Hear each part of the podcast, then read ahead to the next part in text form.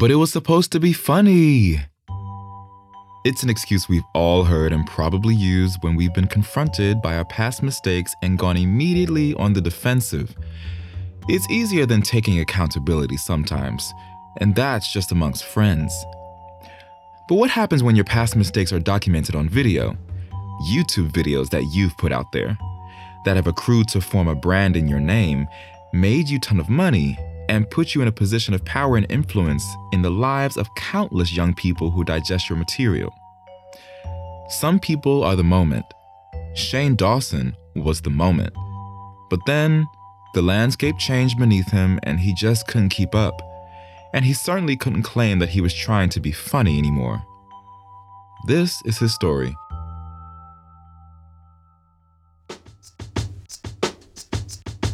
Welcome to Cancelled I'm your host, Cam, and this is the show where we look back at some of the biggest and most bizarre attempts to cancel people, corporations, and even countries.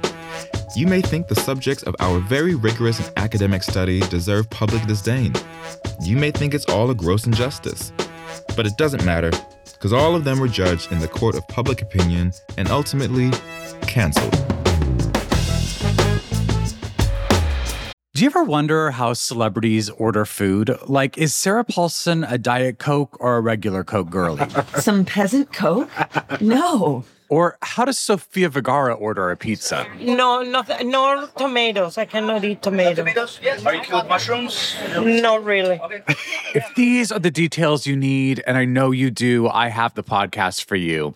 I'm Jesse Tyler Ferguson, and on my podcast, Dinners on Me, I take some notable friends of mine out to dinners in Los Angeles and New York City. Listen wherever you get your podcasts. That thing was delicious.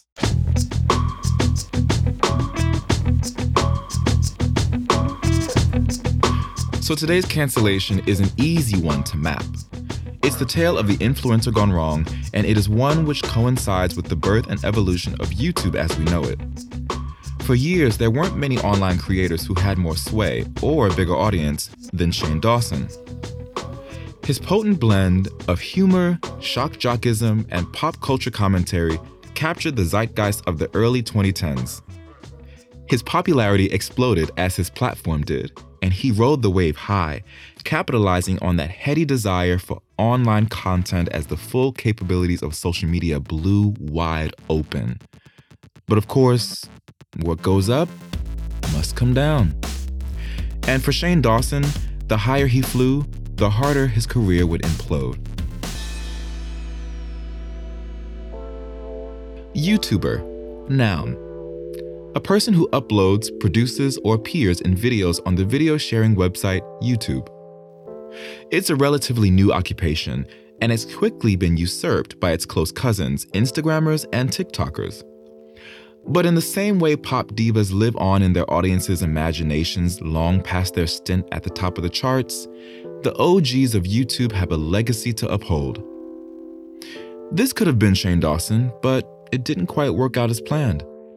That's the thing about content creation meets social media. It's a transient form in a permanent medium. It's designed to be fleeting, a quick hit, easily forgotten. Because there's so much content out there, it is sure to become buried. But even when it's forgotten, its digital imprint hangs around. We're always told, be careful what you put on the internet because it's there forever. And as cynical as that may sound, it's good advice especially in a world that insists on changing. So, here's what happened it's 2020. Dawson and fellow YouTuber come cosmetics influencer Jeffree Star decide to collaborate. It's not uncommon for online influencers, that singular breed, to band together to create and capitalize on the power of their combined brands. Star is known for his work in makeup, and Dawson for his wide youth following and funny content. They get together and come up with a makeup venture called Controversy, nodding vigorously towards both seeming penchant for getting themselves embroiled in small time online scandal. The palette, produced by a high end brand called Morphe, has all the makings of a juggernaut a pre launch in November 2019, is so highly coveted that the Morphe and Beauty Bay websites crash because so many people are attempting to get their hands on it.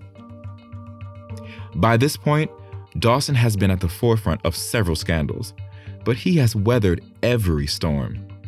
His follower count remains in the millions, and his videos accrue views at mind boggling speeds.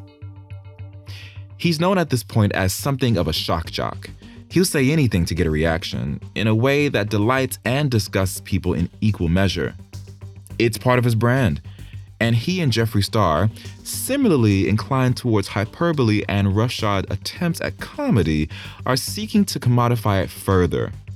Except this time, their makeup palette gets pulled before it's even released.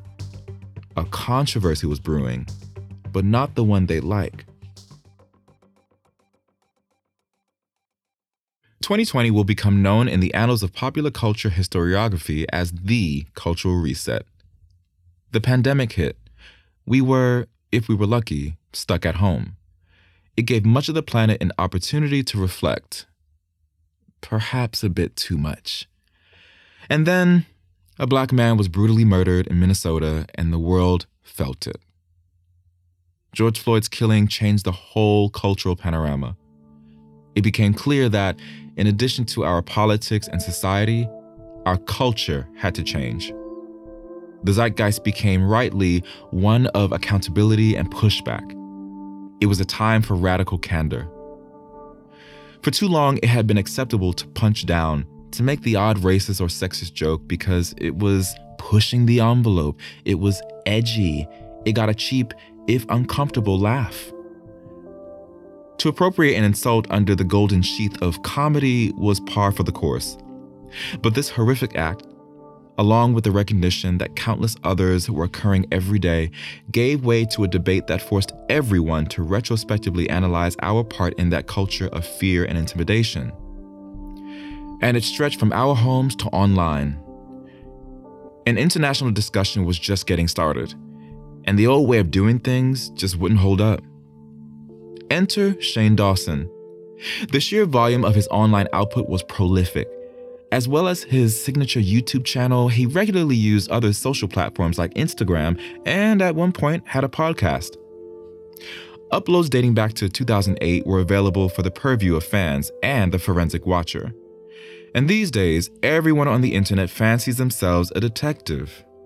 Suddenly, previous, at the time minor, controversies that had embroiled the YouTuber came to the fore, and Dawson as a concept began to be questioned. But hold up, we're not quite there yet. These things usually start a little slower. It's July 2020. Fans notice that Dawson and Star's collaboration has been pulled from the website. It's no longer available to buy or to order. Then, Business Insider reports that another influencer, Cameron Lester, has cut ties with the pair. Lester says that he was manipulated by the pair, even used as the token black boy to enhance their image. But even these allegations don't make much of a dent at the time. After all, this is a man whose whole raison d'etre is pretty much making controversy and then avoiding the repercussions. Then, Target announces that they are ceasing sales of Dawson's books. Quote, We're committed to creating an experience in which all guests feel welcomed and respected, they say in a statement. We're in the process of removing these books from our assortment. End quote. This is when the postmortem begins. Answering the question as to why Shane Dawson was canceled is a tough one. The reason, I guess, is that he did do a lot to get canceled, so that when cancel culture or consequence culture or whatever you want to call it arrived, his career was a bonfire waiting for a match. The match was Willow Smith. It was a clip that had generated some disgust before, but when it recirculated in June 2020, perhaps because we were just paying a bit more attention, it seemed to hit harder. There was Shane Dawson, a grown man making highly inappropriate sexually suggestive gestures and sounds towards a poster of 11 year old singer Willow. The backlash was immediate and personal. Willow's brother, rapper Jaden, tweeted, quote, Shane Dawson, I am disgusted by you. You sexualizing an 11 year old girl who happens to be my sister is the furthest thing from funny and not okay in the slightest bit. End quote. Jada Pinkett Smith, Willow's mother, followed up with a less verbal but altogether more devastating tweet. Quote, To Shane Dawson, I'm done with the excuses. End quote. She wasn't the only one. As part of the onslaught of critical tweets directed at and around Dawson, many users began to recall other problematic instances in the past.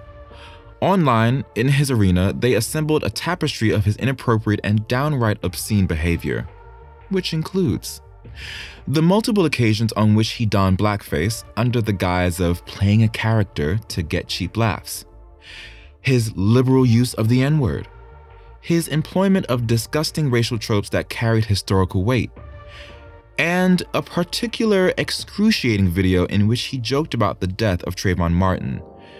Trayvon was a defenseless black teenager who was shot by a neighborhood volunteer in 2012. The perpetrator later claimed self defense and was acquitted. This was the level of his humor, and it seemed to get worse. As the storm shot across the internet, particular attention was paid to a running theme of Dawson's, one that linked directly to the Willow Smith controversy.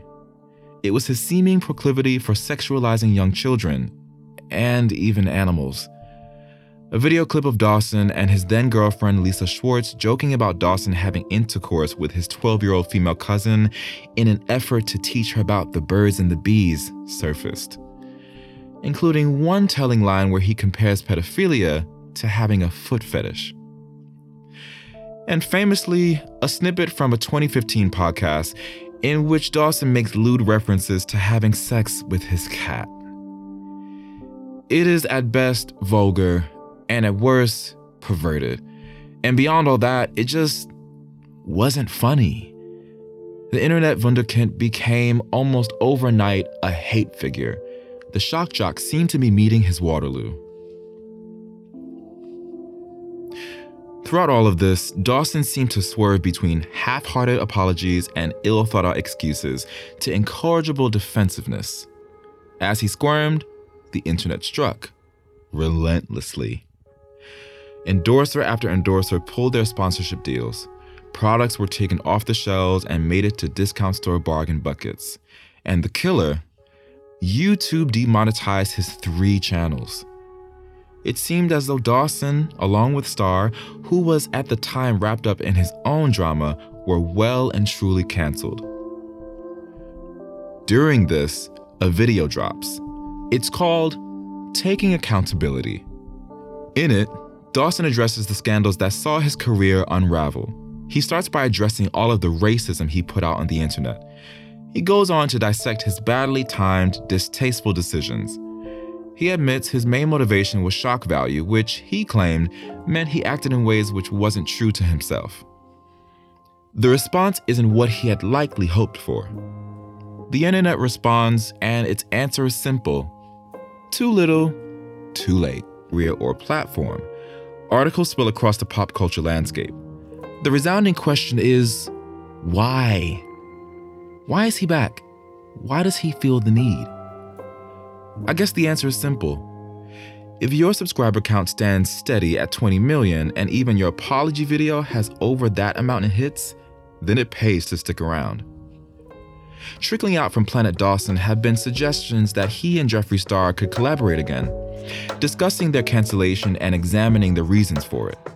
His tone thus far in everything has been pretty contrite. But perhaps that's the trick. Make your apologies, leave some space, and then, quietly but determinedly, return and cause a hype. The saddest thing in all of this is sometimes it can pay to be canceled. And that check can be pretty big.